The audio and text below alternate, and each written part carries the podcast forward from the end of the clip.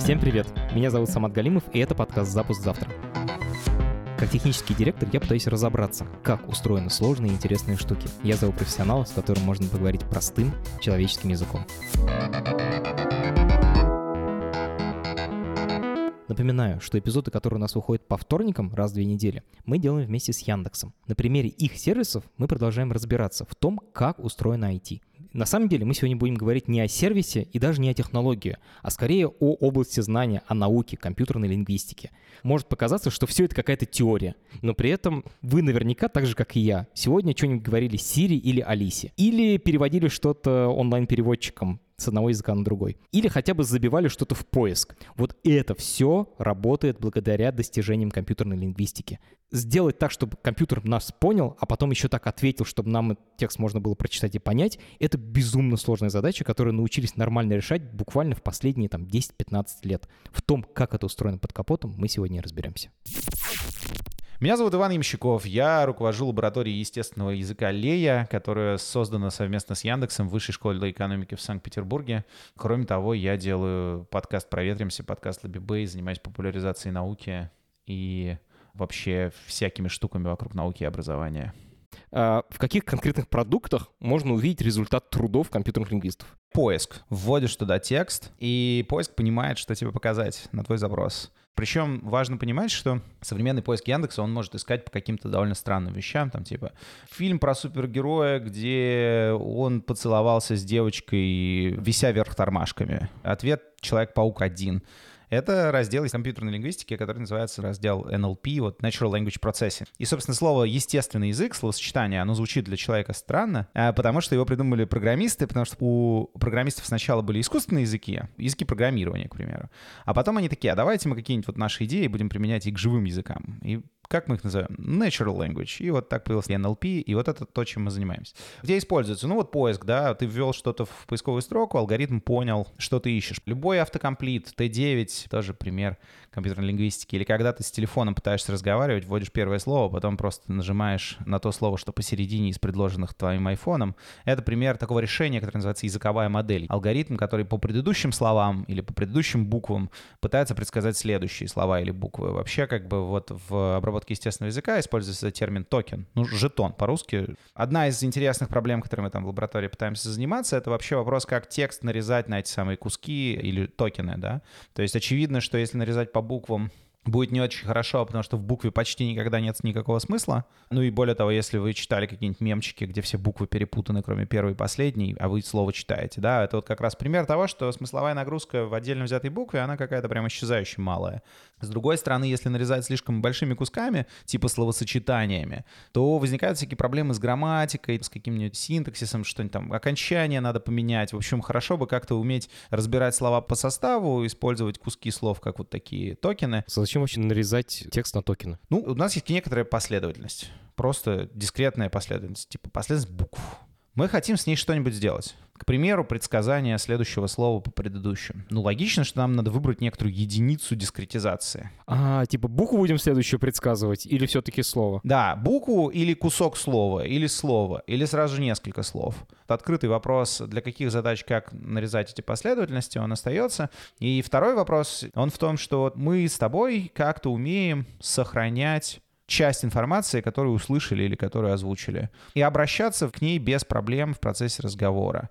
Как у нас это получается, мы не знаем. Вот, типа, современная модель очень плохо умеет анализировать длинный контекст. Вот, типа, почему Пьер Безухов решается жениться на Элен Куракиной? Вот поди знай. Вот человек может ответить на этот вопрос, прочитав роман «Война и мир», а как бы модель не может. И вот это большая загадка, и мы ее пытаемся решить. Ты сказал про то, что надо нарезать текст на кусочки, на токены, и после этого как-то научиться анализировать кусочки. Вот хочу разобраться, как выглядит этот анализ, у меня есть некоторое количество очень таких обывательских вопросов. Первый вопрос такой. Первая сложность, которую я вижу в анализе, например, русского языка, это то, что у слов есть разные формы. То, что называется морфология, когда окончания, например, меняются, когда женский мужской род. Как научить компьютеру узнавать слова в разных формах? Есть два подхода. Один там называется лемматизация, когда мы говорим, что вот мы разбиваем слова на некоторые леммы. Другая называется стемминг, когда мы ищем, собственно, корни и отделяем их от остальной части. Мы как бы исходим из того, что в слове есть как раз какая-то морфологическая часть, есть какая-то часть семантическая. то есть смысловая. А морфологическая, она как бы меняется для того, чтобы слово вписывалось вот в повествование, окончания согласовывались и так далее. Но оказывается, что... Я сейчас крамольную вещь скажу, потому что люди, которые занимаются именно лингвистикой, они как раз прям считают, что все это очень важно. А последние годы работы с э, там, глубокими нейронными сетями показывают, что на самом деле не очень важно. Если просто нарезать язык на... Вот я сейчас очень упрощаю, есть такой алгоритм, который называется byte pair encoding. Он не самый топовый, но он просто супер простой. Представь, что у тебя есть все буквы языка, вообще все. Пусть у тебя там 30 этих букв есть, ага. и ты берешь и считаешь какие две буквы встречаются чаще всего. Ну, к примеру, в русском языке довольно часто может встречаться буква Б и А вместе. Ба, да, вот слог. Находишь вот самый частый слог из двух букв и говоришь, о, вот это новый токен, это следующая буква. Переобозначаем все пары вот этих двух букв как новую букву. У нас получается не 30, а 31 буква в словаре теперь. И мы говорим, а теперь у нас какая самая частотная буква из двух состоящая? Находим следующую пару. Это может быть просто новая пара, к примеру, не знаю, мы добавили две буквы «ба», они были частотные, а теперь, не знаю, там «ом» оказались очень частые, мы их добавили. А может оказаться, что, не знаю, «бам» три буквы подряд — самый частотный вариант. Ну, тогда его добавляем, обозначаем за новую букву.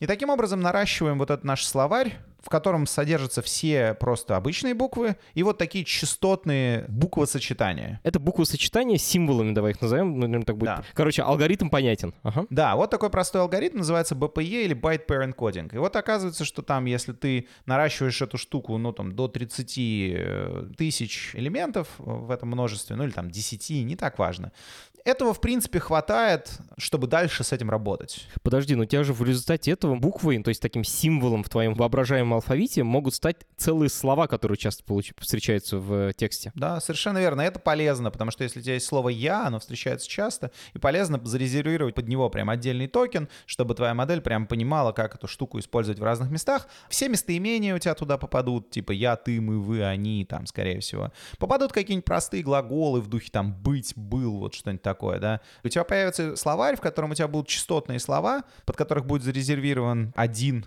специальный токен. Дальше у тебя появятся куски слов, которые часто встречаются, всякие приставки туда свалятся, суффиксы туда свалятся, часто встречающиеся, окончания часто встречающиеся, которыми твоя модель сможет апеллировать. У тебя туда частотные корни свалятся, то есть типа дум, а все, что туда не свалится, можно по буквам собрать. И таким образом мы решаем, как будто мы обходим задачу вообще выделения смыслов просто за счет статистического такого анализа. Совершенно верно. Просто если эта штука часто встречается, она, наверное, зачем-нибудь нужна. Кидай ее туда в качель, там разберемся. Такой классический подход, я, насколько я понял, лингвистический, вот ты сказал, что лингвист тебя не полюбит за это, это понять, какие языки есть правила для выделения корней, суффиксов, окончаний вот этого всего. И дальше на основе этого понимания, это типа структуры языка уже нарезать, ну, понять, где какие корни. А ты типа вообще этим не заморачиваешься. Ну, на самом деле, кажется, что не только я этим не заморачиваюсь, этим не заморачивается ни один живой человек, когда изучает язык, когда ему два или три года. Ребенок выучивает язык без знания, что такое приставка, суффикс. Более того, ты можешь быть носителем русского языка, а ты можешь получить два по русскому языку, потому что ты не смог разобрать слово по составу но при этом ты это слово прекрасно можешь употреблять, ты не делаешь ошибок при склонении там. И даже виды изменять. Да, вообще без всяких проблем. Более того, есть э, пресловутые там слова исключения, какие-нибудь там стеклянный, оловянный, деревянный, но есть люди, которые не помнят, что они слова исключения, есть люди, которые помнят, но это не мешает им как бы в языке говорить с этими словами, ну и сколько там n, да черт его знает. Я к тому, что кажется, что подход предлагаемый классической лингвистикой, позволяет действительно систематизировать наши знания об языке. И это очень важно. К примеру, есть то, что называется компаративной лингвистикой, когда мы сравниваем языки, пытаясь находить фундаментальные схожие какие-то свойства и фундаментальные различия. Это все очень нужно и важно, но это немного другая работа. Мы же в машинном обучении хотим как бы с нуля научить некоторую модель, некоторого субъекта, если угодно, научить говорить на языке. Ну, в идеале, там, генерировать текст, понимать текст. Мы знаем, что человека можно научить всему этому без лингвистических теорий. Просто мы помещаем человека в языковую среду, он начинает говорить на языке. Я вот, не знаю, немецкий выучил, когда переехал в Германию.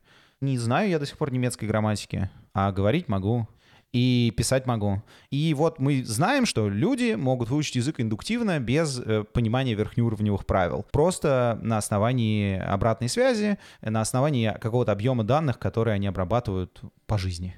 Модели тоже, наверное, могут. И вопрос, э, почему у моделей не получается, это такой глубокий, фундаментальный вопрос, который вот мне интересен. Вернее, не получается так хорошо, как у людей. Мы достигли определенных успехов в этом месте. Надо признать, что там сейчас модели справляются с разного рода задачами языковыми в разы лучше, чем 5-10 лет назад, но э, все еще не так хорошо, как люди. Ты мне очень понятно объяснил, как научиться токенизировать тексты, даже не зная структуру языка, и то, что структура, она может, ну, типа, нельзя просто забить какой-то набор правил в машину и ожидать, что она после этого научится говорить. Вопрос. Как быть, например, с амонимами? Например, лук и лук, в смысле лук, который глаза щипит, и лук, который в Инстаграме постит. Или дорога и дорога. Как машина научится различать вот различия между этими словами? Скучный ответ так же, как и человек. Дело в том, что мы различаем амонимы по контексту. Большинство базовых подходов к тому, как машины понимают смысл чего бы то ни было, что написано, базируется на том, что называется дистрибуционная семантика — это такая гипотеза, которая там в 50-е годы 20 века компьютерными лингвистами была сформулирована, или даже просто лингвистами, о том, что смысл слова можно восстановить по тому, в каком контексте оно используется. Да, вот можно привести пример. Допустим, я скажу тебе, налей, пожалуйста, бокал красностопа. Так. Ты не поймешь, что такое красностоп, но такой... М-м, это напиток какой-то. Это какой-то напиток. Если ты потом увидишь в тексте, что это мясо отлично сочетается с эндемическим красностопом Краснодарского края, ты такой, «М, это, наверное, сорт красного винограда. И это действительно сорт красного винограда, и тебе достаточно там пары-тройки примеров словоупотребления, чтобы правильно восстановить смысл слова. На этом, кстати, базируется идея, что когда ты учишь язык, можно начинать смотреть фильмы или читать книги в оригинале, или слушать подкасты в оригинале э, до того, как ты стал там... Понимать язык. Да-да-да. А наоборот, ты еще довольно плохо говоришь или плохо понимаешь, но ты начинаешь читать книжку, и оказывается, что Тут тебе на помощь приходит такой феномен, который называется закон Ципфа. Закон Ципфа назван в честь э, американского, если не ошибаюсь, лингвиста немецкого происхождения, который э, обратил внимание, вернее, на самом деле заметили это до него, но он как-то это сильно популяризовал, что в языке частотность слов устроена довольно специфическим образом. У нее очень высокий пик, то есть есть небольшое количество слов, которые встречаются очень часто, и тяжелый хвост. Много слов, которые встречаются очень редко. И вот когда человек учит язык, закон Ципфа, особенно на старте, он на твоей стороне. Ты можешь выучить там первые 100 слов, и ты уже можешь сказать экспоненциально больше, то есть там тысячи мыслей ты можешь сказать. И вообще ты, выучив частотные слова и получив навык восстановления смысла слова по контексту, дальше начинаешь читать тексты на языке и выучиваешь все новые, новые, новые, новые слова, и со временем начинаешь на нем говорить все лучше и лучше и лучше. Ну или, по крайней мере, читать на нем все лучше и лучше у закона Ципфа в этом месте есть большое преимущество, и именно оно там помогает и человеку, и моделям, потому что у нас есть частотные слова, которые представлены хорошо в обучающей выборке, есть много примеров того, как это слово употребляется, и мы как бы можем по контексту понять, что слово «я» означает местоимение, обозначающее говорящего, а там слово «ты» — местоимение, обозначающее собеседника.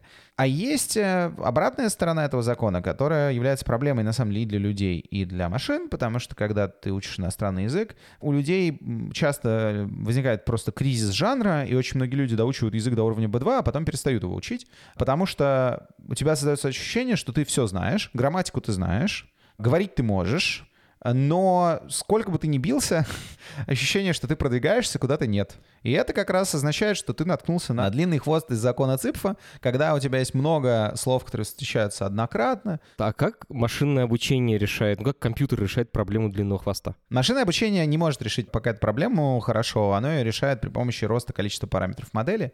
И вот мы видим там эту гонку вооружений, когда выкатываются все новые и новые модели с миллиардом параметров, э, типа еще больше параметров. Это как раз попытка такого экстенсивного решения проблемы хвоста, что мы не понимаем, как решить ее по-другому, кроме как сделать модель еще толще. А, то есть все больше ресурсов просто используем компьютерных. Да, да, да, да, да. Опять же, я очень упрощаю, там есть еще довольно сильные, интересные технологические прорывы, там типа есть то, что называется механизм внимания, вот эти архитектуры там 17 года архитектуры типа трансформера. Они появились в 2017 году после э, статьи э, ребят из Гугла, которая называлась «Внимание, это все, что тебе нужно».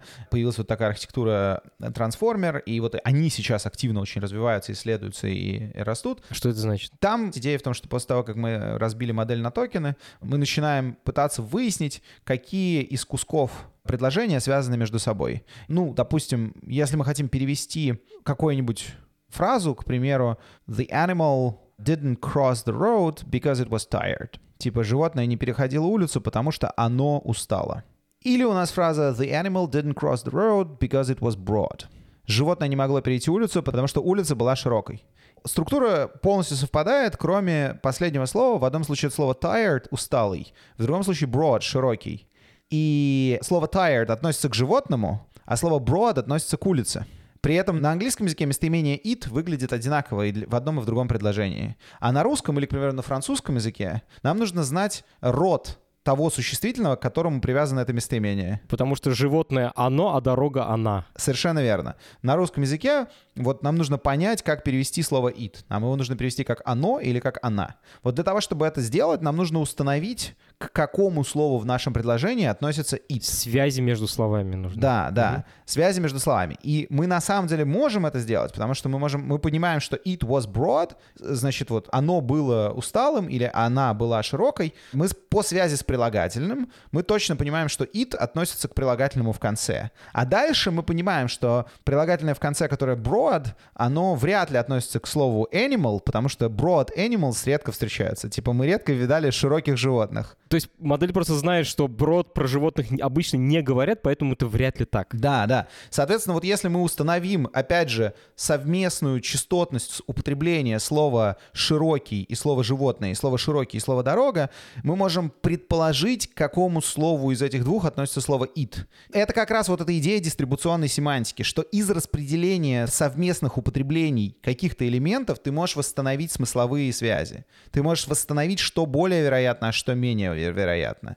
Это вписывается абсолютно в там, подход вообще машинного обучения, который говорит, что мы на самом деле пытаемся по наблюдаемым данным восстановить распределение, из которого эти данные сэмплируются, да, типа... И научиться предсказывать. Но тут есть проблема, и проблема она... То есть вот что касается механизма внимания, это вот был большой серьезный прорыв. Сначала его применяли с другими типами архитектуры, а потом вот в 2017 году появилась такая архитектура, которая позволяла скомбинировать вот этот механизм внимания, который позволял соотносить разные куски предложения между собой. И еще одну интересную идею того, что, смотрите, а что если мы вместо того, чтобы один раз использовать вот эту вот связь, что если мы сделаем такую иерархическую или там слоистую архитектуру, Потому что, вот смотрите, ну вот предложение, там, животное не могло перейти дорогу, потому что а, оно было усталым, да, или оно устало, Сравнительно простое предложение, в нем не так много связей. А вот если мы возьмем и как-нибудь его расцветим и сделаем что-нибудь там закате, животное не могло перейти дорогу, потому что оно устало из-за дневной жары,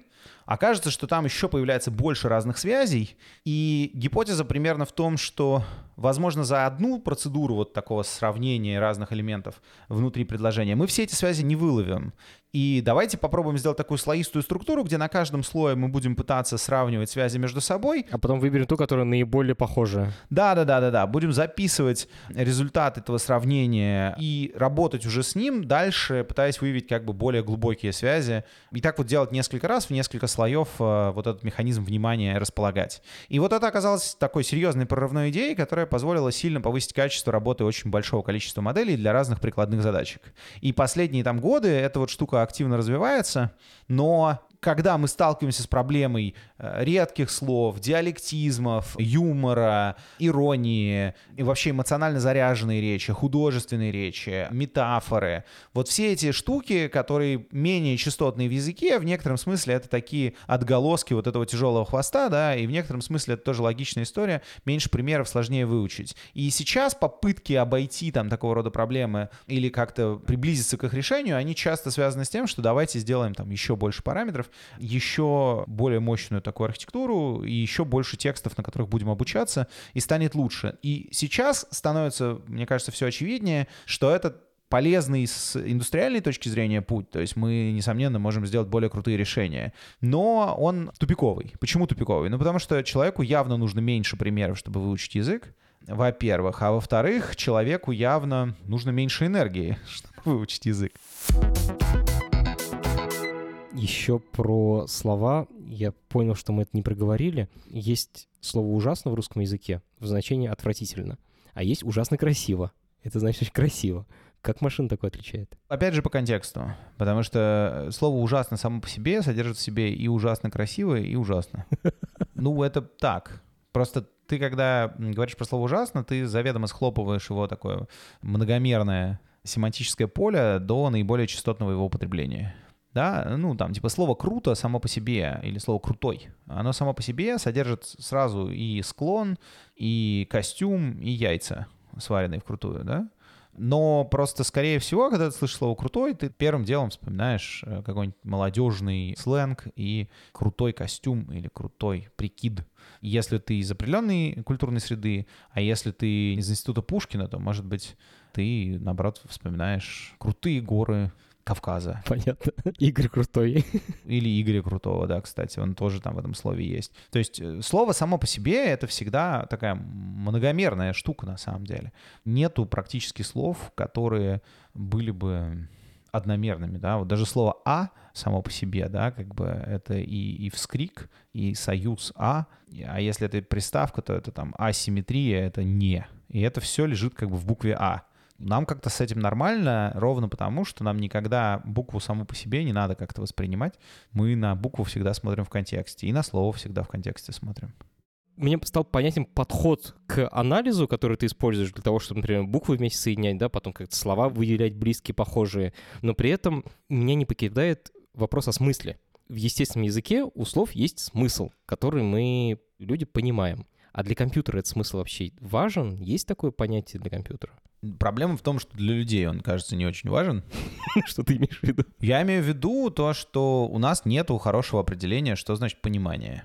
И главная философская проблема, которую мы пытаемся все решить, она в том, что хорошо с математической точки зрения строго определить, что значит понимание, мы пока не смогли я не знаю, какую функцию мне оптимизировать. Как я могу померить понимание? Есть вот этот известный пример, э, ну и там широко популяризованный тест Тьюринга. Типа мы с тобой вместе играем против алгоритма. И такой в максимально широкой постановке тест Тьюринга он в этом.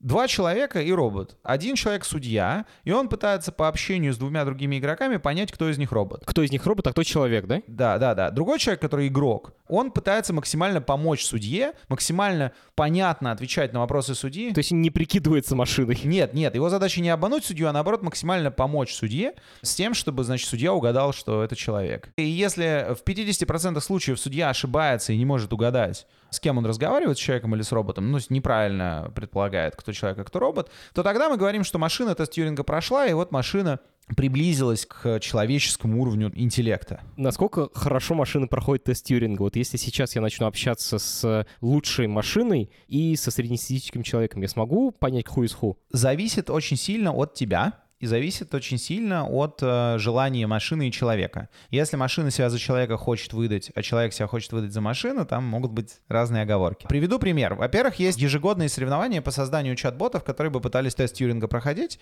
и они периодически справляются с этим, периодически нет. Но часто попытки обойти тест Тьюринга упираются в некоторые такие попытки обмануть собеседника. К примеру, была такая широко известная история, как тест Тьюринга выиграл чат-бот, созданный ребятами из Одессы, который представлялся как подросток. Как будто начало анекдота. Нет-нет, ну это факт. Подросток из Одессы. Чат-бот говорил по-английски, но он говорил, мне 14 лет, я из Одессы. И все думали, что он на самом да. деле плохо говорит по-английски. Конечно. А, и списывали конечно. все на незнание языка. О, конечно, Господи. конечно. И он довольно удачно прошел тест Тьюринга. Потому что, ну, когда подросток говорит какие-то глупости на языке, который плохо знает, ну, это, наверное, потому что он подросток. Зато там он шутит смешно и, там, не знаю, вопросы хорошие задает. Можно ли сказать, что этот чат-бот понимает собеседника? Да нет, конечно. Но у собеседника есть некоторая модель мира, в которой этот чат-бот довольно удачно вписывается. И это тоже еще один повод подумать про тест Тьюринга, что тест Тьюринга как бы это достаточно хороший способ формализовать вообще задачу что такое понимание. Но все-таки вокруг него есть куча дырок, да, в которые можно пролезть и набедокурить вот такими вот трюками. Поэтому вопрос понимания — вопрос сложный. Я хочу спросить тебя, например, про языки. Про то, насколько языки отличаются между собой. Вот мы с тобой сейчас обсуждали какие-то вещи на примере русского языка. И немножечко про то, что это близко к задаче перевода, и поэтому, скорее всего, я так подозреваю, что то, что работает в русском, наверное, с какими-то там изменениями работает для английского. А на китайском, например, это все применимо или нет? Да, конечно. Ну смотри, языки, они как бы с одной стороны различаются, с другой стороны очень похожи. Собственно, вот эта компаративистика — это как раз попытка выяснить, чем языки действительно сильно отличаются, а чем они похожи. И оказывается, что там вот такие различия на уровне морфологии, к примеру, да, то есть там словообразование, грамматических правил, они действительно могут отличаться, могут совпадать. Но при этом есть какие-то очень фундаментальные штуки в языках, которые общие. К примеру, закон Ципфа тот же самый, он себя показывает в любом языке. Если ты пойдешь на Википедию, откроешь статью закон Ципфа, ты там увидишь график для 20 языков, и распределение примерно одинаковое. Если посмотреть на большинство там современных моделей, сейчас вообще машинное обучение, на переднем крае э, развития машинного обучения находится англоязычный и китаеязычный мир. И оказывается, что эти модели работают что для японского, что для китайского, что для английского, если у них есть достаточно много данных, да, что для русского. То есть все упирается на самом деле в данные в первую очередь и в мощность модели, а сами базовые идеи остаются неизменными. Я люблю такой пример, что вот смотри, вроде языки все очень разные, но во всех языках есть что-то типа глагола и что-то типа типа существительного. Это как бы необходимое свойство языка или нет? Мы не знаем, потому что единственный способ думать об этом у нас есть на языке. А во всех языках есть глаголы существительные. Одно для обозначения действия, другое для обозначения объекта. Но мы при этом знаем, что у нас есть легкие там грамматические способы превращать объект в действие и наоборот. То есть типа у нас эти две философские категории в голове есть, и поэтому язык структурирован так. Если возвращаться там к каким-то очень практичным вопросам, то вот, например, онлайн-перевод это такое применение, мне кажется, лингвистики, компьютерной лингвистики особенно, которые все знают, все пользуются. Google переводчик работает очень хорошо, и Яндекс переводчик тоже работает очень хорошо. Вот те способы анализа, которые мы с тобой обсуждали, они все используются в работе машинного перевода, или он работает по каким-то других принципах? Конечно, конечно. И токенизация используется, и трансформеры используются, и как раз там последние э, улучшения, там существенные переводы за последние годы, они как раз все связаны с внедрением архитектур э, на базе трансформеров, механизма внимания, как раз позволяющего будущего намного точнее переводить. Ну, собственно, примеры, которые я давал про животное, которое дорогу переходило, это как раз примеры из перевода.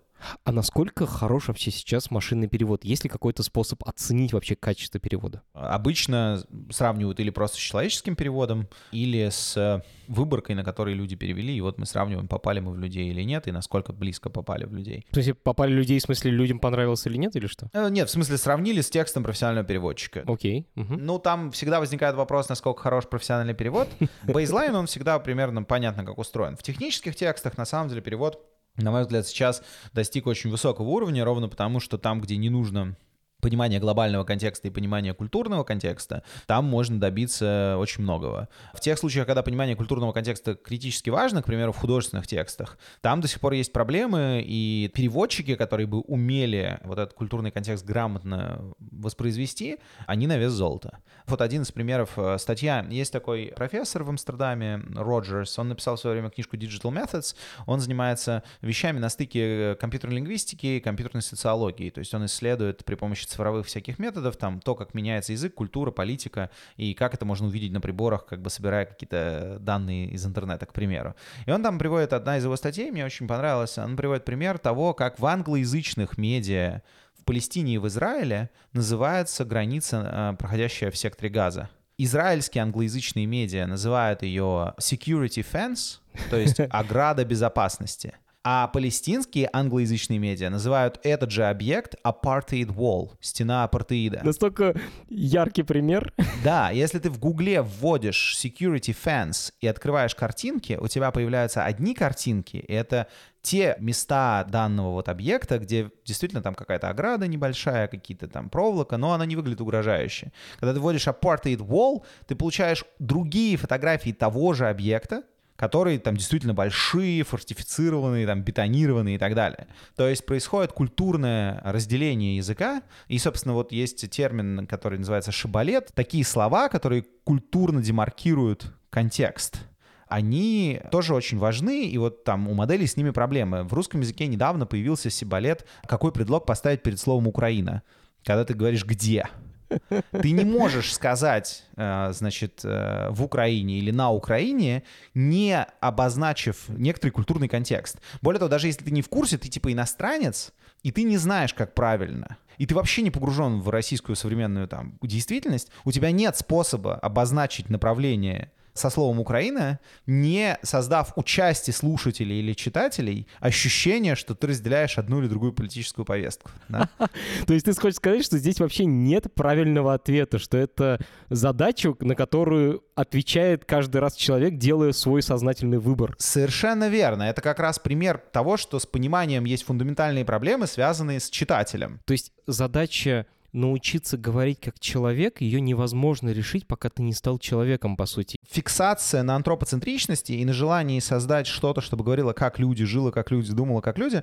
она, мне кажется, довольно странной. Нам, на самом деле, кажется, не это нужно. Типа экскаватор не похож на человека с лопатой но он копает ямы значительно лучше.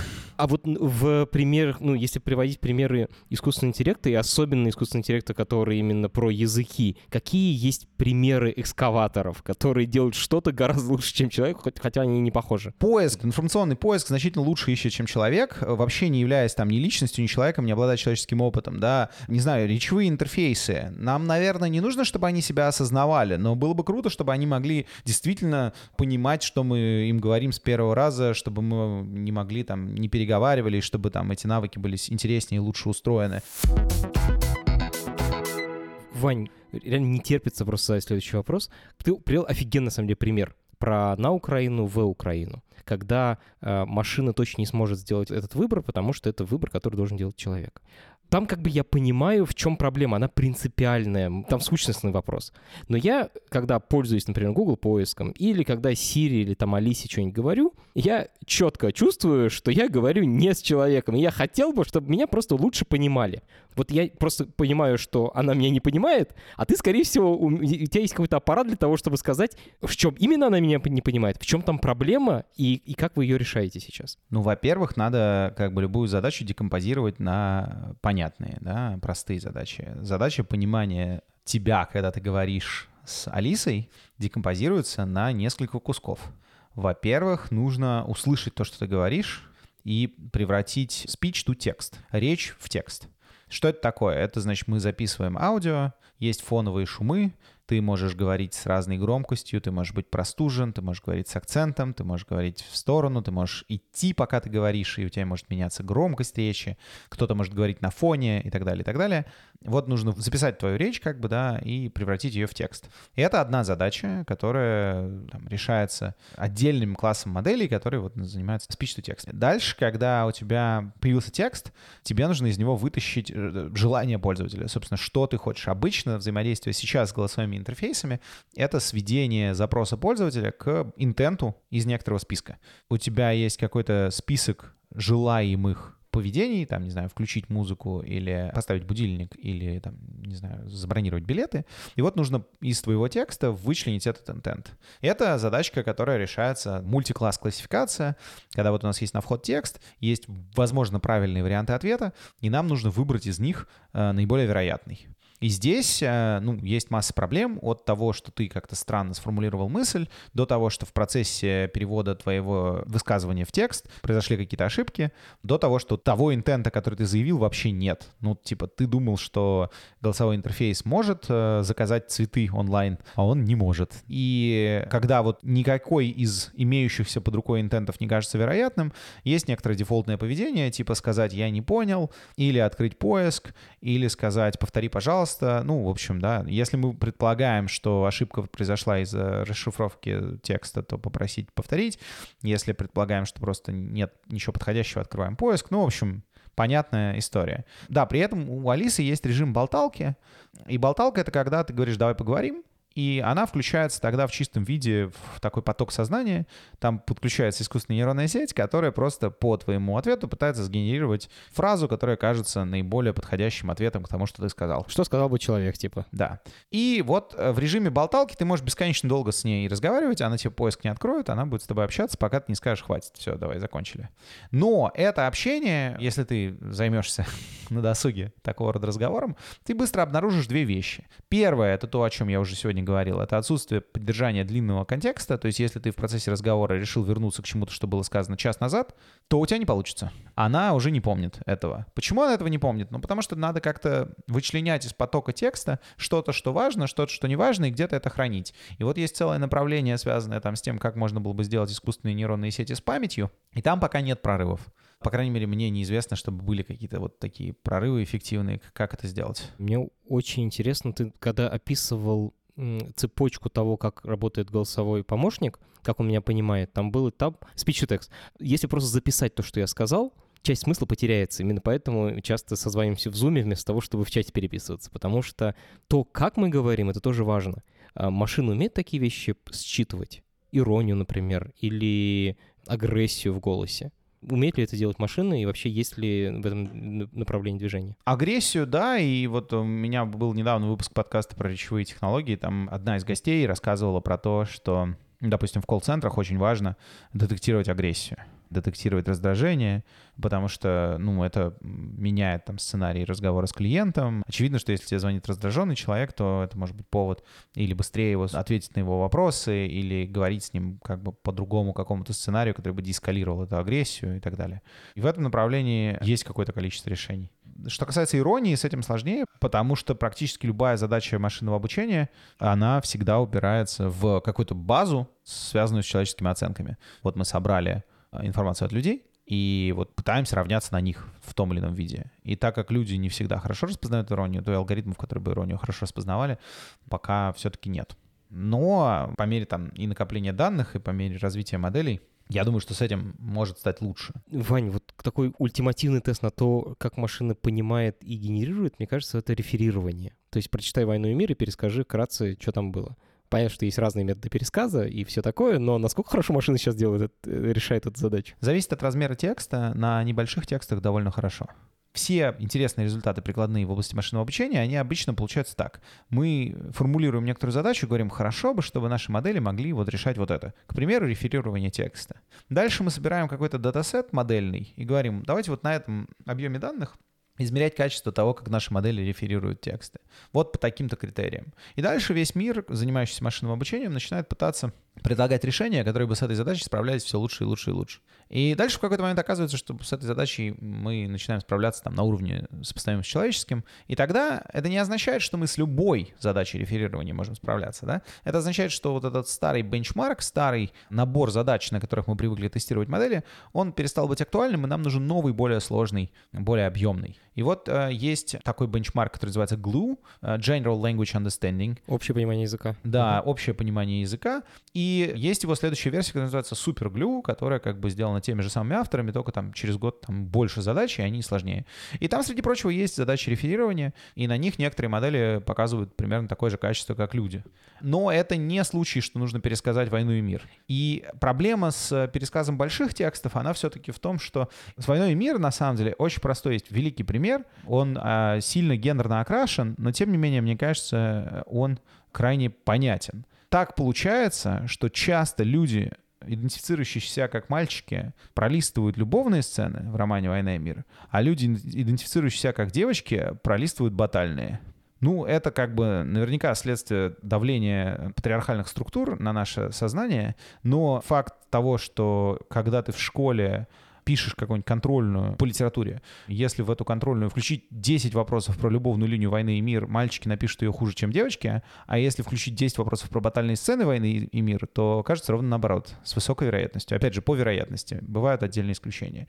Не так важно, следствием чего в культуре является такая э, диспропорциональный интерес к разным кускам «Войны и мира», но это простая иллюстрация того, что когда ты попросишь этих людей отреферировать «Войну и мир», скорее всего, детальность реферирования тех или иных сюжетных линий будет зависеть от интересов и культурного опыта того человека, который это реферирование проводит. Поэтому с большими текстами, чем больше текст, тем сложнее придумать хороший метод оценки качества, потому что люди начинают расходиться в том, как они этот текст реферируют. Ваня, у меня есть еще несколько вопросов про генерацию текста, потому что мы много говорили о том, что как машина понимает нас. Вообще генерация текста — это сложнее, чем вычленение смыслов из текста, или наоборот? Типа, или, или после того, как ты научился вычленять смыслы, генерировать уже это простое дело? Это просто другая задача. И генерация текстов может быть разной. Если мы говорим про suggest, да, то есть попытаться угадать, что человек спрашивает, и подставить его текст. Это же тоже генерация текста. Но она при этом довольно хорошо контролируемая, можно прям хорошо собирать обратную связь. Если человек соглашается на то, что ты предложил, значит, ты молодец. Если человек не соглашается, то значит, ты не угадал. Это хорошо формализуемая задача. А если у тебя задача, не знаю, генерация поэзии или генерация историй, то тут все довольно плохо. И опять же плохо, потому что с точки зрения людей плохо генерируется плохо формируются критерии генерации, да, то есть я люблю историю такую рассказывать, я, мы написали с Лешей Тихоновым несколько статей про генеративную поэзию, и одну из них я показывал на конференции, стоял около стенда и собрал э, примеры, э, как мне казалось, хороших строчек и плохих строчек, где модель как-то там ошибалась, но это была модель как бы старенькая, еще до трансформерная. И она там ошибалась, среди прочего. Она могла оборвать строчку в каком-то неожиданном довольно месте. И я привел строчку «At night I lay waiting for A» и все. Типа «Ночью я лежу в ожидании» и дальше артикль «A» и строчка кончилась. Ну и вот я привел этот пример, потому что вот в английской поэзии, в общем, на артикль строчки заканчиваются крайне редко. Вот, думаю, облажались мы. И ко мне подошел профессор из Осло, такой Бьорн Гембек, Говорит, а почему ты, говорит, этот пример привел как плохой пример? Я говорю, ну как же, ну вот на артикль заканчивается. Он говорит, нет, ну это же такая классная, это же, это же моностих. At night I lay waiting for a... Вот это ощущение, когда ты лежишь ночью, тебе не уснуть, ты чего-то ждешь, а не знаешь чего. И вот этот артикль, он повисает в пустоте, и ты вот прям ждешь и не знаешь, чего ты ждешь. Ну, как вот... Вот, и я тут вспомнил э, Салтыкова-Щедрина, его это известное высказывание, что чего-то хотелось то ли Конституции, то ли Севрюжины с хреном. Подумал, что, ну, действительно, в общем, наверное, в каком-то контексте эта строчка могла бы работать как стихотворение. Ну, и подумал, ладно, вот какие бывают смешные профессора в Осло. Ну, думаю, ничего.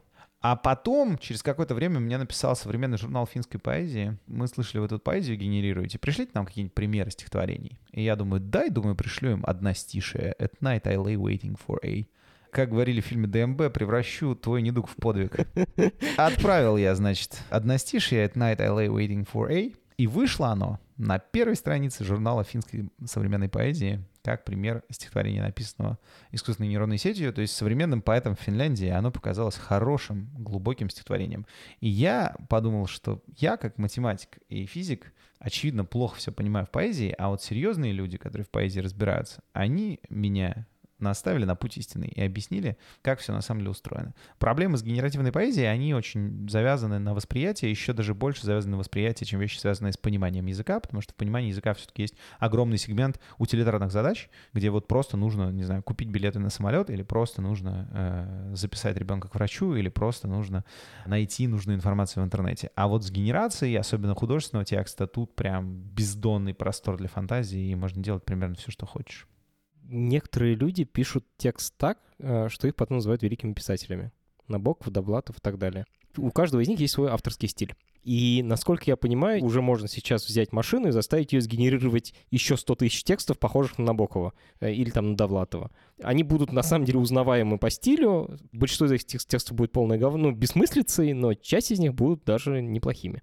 А сможет ли однажды компьютер тоже обрести свой авторский стиль? То есть не просто мимикрировать под кого-то, а сделать что-то такое, чего раньше не было. И вообще, есть ли такая цель у ученых или у разработчиков? Ну, мне кажется, во-первых, сможет, во-вторых, э, ну, там, не знаю, вот у того же Леши Тихонова вышла такая классная штука, мы про нее тоже статью научную написали, называется «Параноид трансформер». Это дневник сумасшедшей искусственной нейронной сети. Э, там такие дневниковые записи, там прям узнаваемый стиль, такой ни на кого не похожий стиль криптоанархиста цифрового, потому что сетка обучена там на всяких э, криптоманифестах и на каком-то количестве sci-fi, и вот мы вместе этот проект делали, и в итоге это первая, насколько мне известно, книга, изданная в бумажном виде, хардкопи в Штатах, полностью написанная искусственной нейронной сетью, причем там еще другая нейронная сеть генерирует почерк, она как бы написана рукописным почерком, который дрожит тем сильнее, чем эмоциональный текст. Такой вот парафраз к э, произведению Николая Васильевича Гоголя «Дневник сумасшедшего», да. И еще она периодически на полях там рисует. Э, в общем, пожалуйста, можно заказать. Издание Dead Alive. Я слышал о такой штуке, называется экспертные системы. Например, медицинской научной литературы так много, что современные врачи не успевают ее нормально прочитывать. И был проект очень громкий в свое время анонсирован. IBM делала систему Watson, которая, мол, вот будет читать все, что пишут научные статьи на свете, искусственный интеллект, а потом врачи смогут задавать ей конкретные вопросы, и она будет им более-менее по-человечески на это отвечать и показывать э, примеры, типа, вот из этих статей, типа, смотрите, может быть, так лучше лечить пациента. И даже будет подсказывать, как лечить пациента. Вообще, какие еще есть подобные системы, которые умеют отвечать на вопросы, ну, так же, как эксперт, типа, ты ему задаешь вопрос, он тебе отвечает. Вот ну, какие такие еще есть подобные системы? Уотсон — это не единственный пример, и Уотсон скорее пример трагичный, во многом потому, что они столкнулись с очень сильным врачебным лобби. American Medical Association, AMA, очень сильная лоббистская организация. А врач в Штатах — это очень высокооплачиваемый человек. И все эти люди состоят в American Medical Association, и они очень не хотят стать менее высокооплачиваемыми. Допустим, в области радиологии совершенно точно мы знаем, что для некоторых типов рака э, модель, э, обученная на достаточно большом датасете, дает качество лучше, чем среднестатистический радиолог. Мы, ну, прям про это есть много статей. Вопрос внедрения такого рода решений — это вопрос э, регуляторный и, среди прочего, лоббизма. Мне кажется, что по мере того, как будет развиваться персонализованная и генетическая медицины, э, все это начнет работать разного рода суммаризация научных статей э, в том или ином виде, она используется. Есть проект Менделей, который занимается тем, что формирует тебе новостную ленту из научных статей. И он использует механизмы обработки текста для того, чтобы по предыдущим статьям, которые ты прочитал и которые тебе, грубо говоря, понравились, рекомендовать тебе новые статьи. И он неплохо работает, и я им пользуюсь. Вот это тоже экспертная система. Когда экспертная система дает ответ на вопрос, это как бы такая немного странная экспертная система, да, потому что вот в той же самой медицине, насколько мне известно, большинство решений Уотсона, они были связаны или с диагностикой, это не были такие системы, когда врач мог систему что-то спросить на естественном языке, а она ему на естественном языке отвечала. Это скорее были конкретные там классификаторы, направленные на, на повышение качества диагностики, на формирование рекомендаций по дополнительным источникам информации, ну, то есть, типа, какие анализы вот этому пациенту лучше сдать, а какие не надо. И какие-то такие системы, направленные на борьбу с разного рода ошибочными оценками реальности человеком, да, то есть вот у нас есть э, такой набор предубеждений, которые хорошо известны и хорошо описаны. К примеру, есть то, что называется narrative bias, то есть это bias рассказчика, есть там результаты людей, которые занимаются поведенческой экономикой, которые говорят, что если врачу показать 10% анализов человека и попросить поставить диагноз, он поставит какой-то диагноз, а если потом потихонечку прибавлять информации, то есть показать следующие 10%, потом еще 10%. Которые уже опровергают, возможно, этот диагноз. Вот, да, которые могли бы опровергнуть этот диагноз, но оказывается, что есть э, аномально высокий процент врачей, которые свой изначальный диагноз не меняет. Это вот пример того, что называется байс рассказчика, когда мы сформировали у себя в голове какую-то историю, и те факты, которые эту историю подтверждают, мы их обращаем на них внимание и включаем в нашу картину мира, а те факты, которые этой истории противоречат, мы как бы игнорируем. И машинное обучение и обработка данных в широком смысле, не только текстовых, но и любых, численных, там, и категориальных, и изображений, она в медицине, несомненно, может помогать бороться с такого рода проблемами. И совершенно точно там, где это регуляторно разрешено, помогает уже или там будет помогать в ближайшее время. Мы немного говорили, какие задачи можно решать с помощью машины, а какие нет. Ты упоминал как раз пример с Украины на Украину, меня очень сильно зацепил. Какие еще задачи машины решить не сможет? Вот сейчас модели не умеют рассказывать интересные истории. Плохо умеют понимать э, сложный культурный контекст, плохо умеют понимать референсы на информацию за пределом контекста нескольких предложений.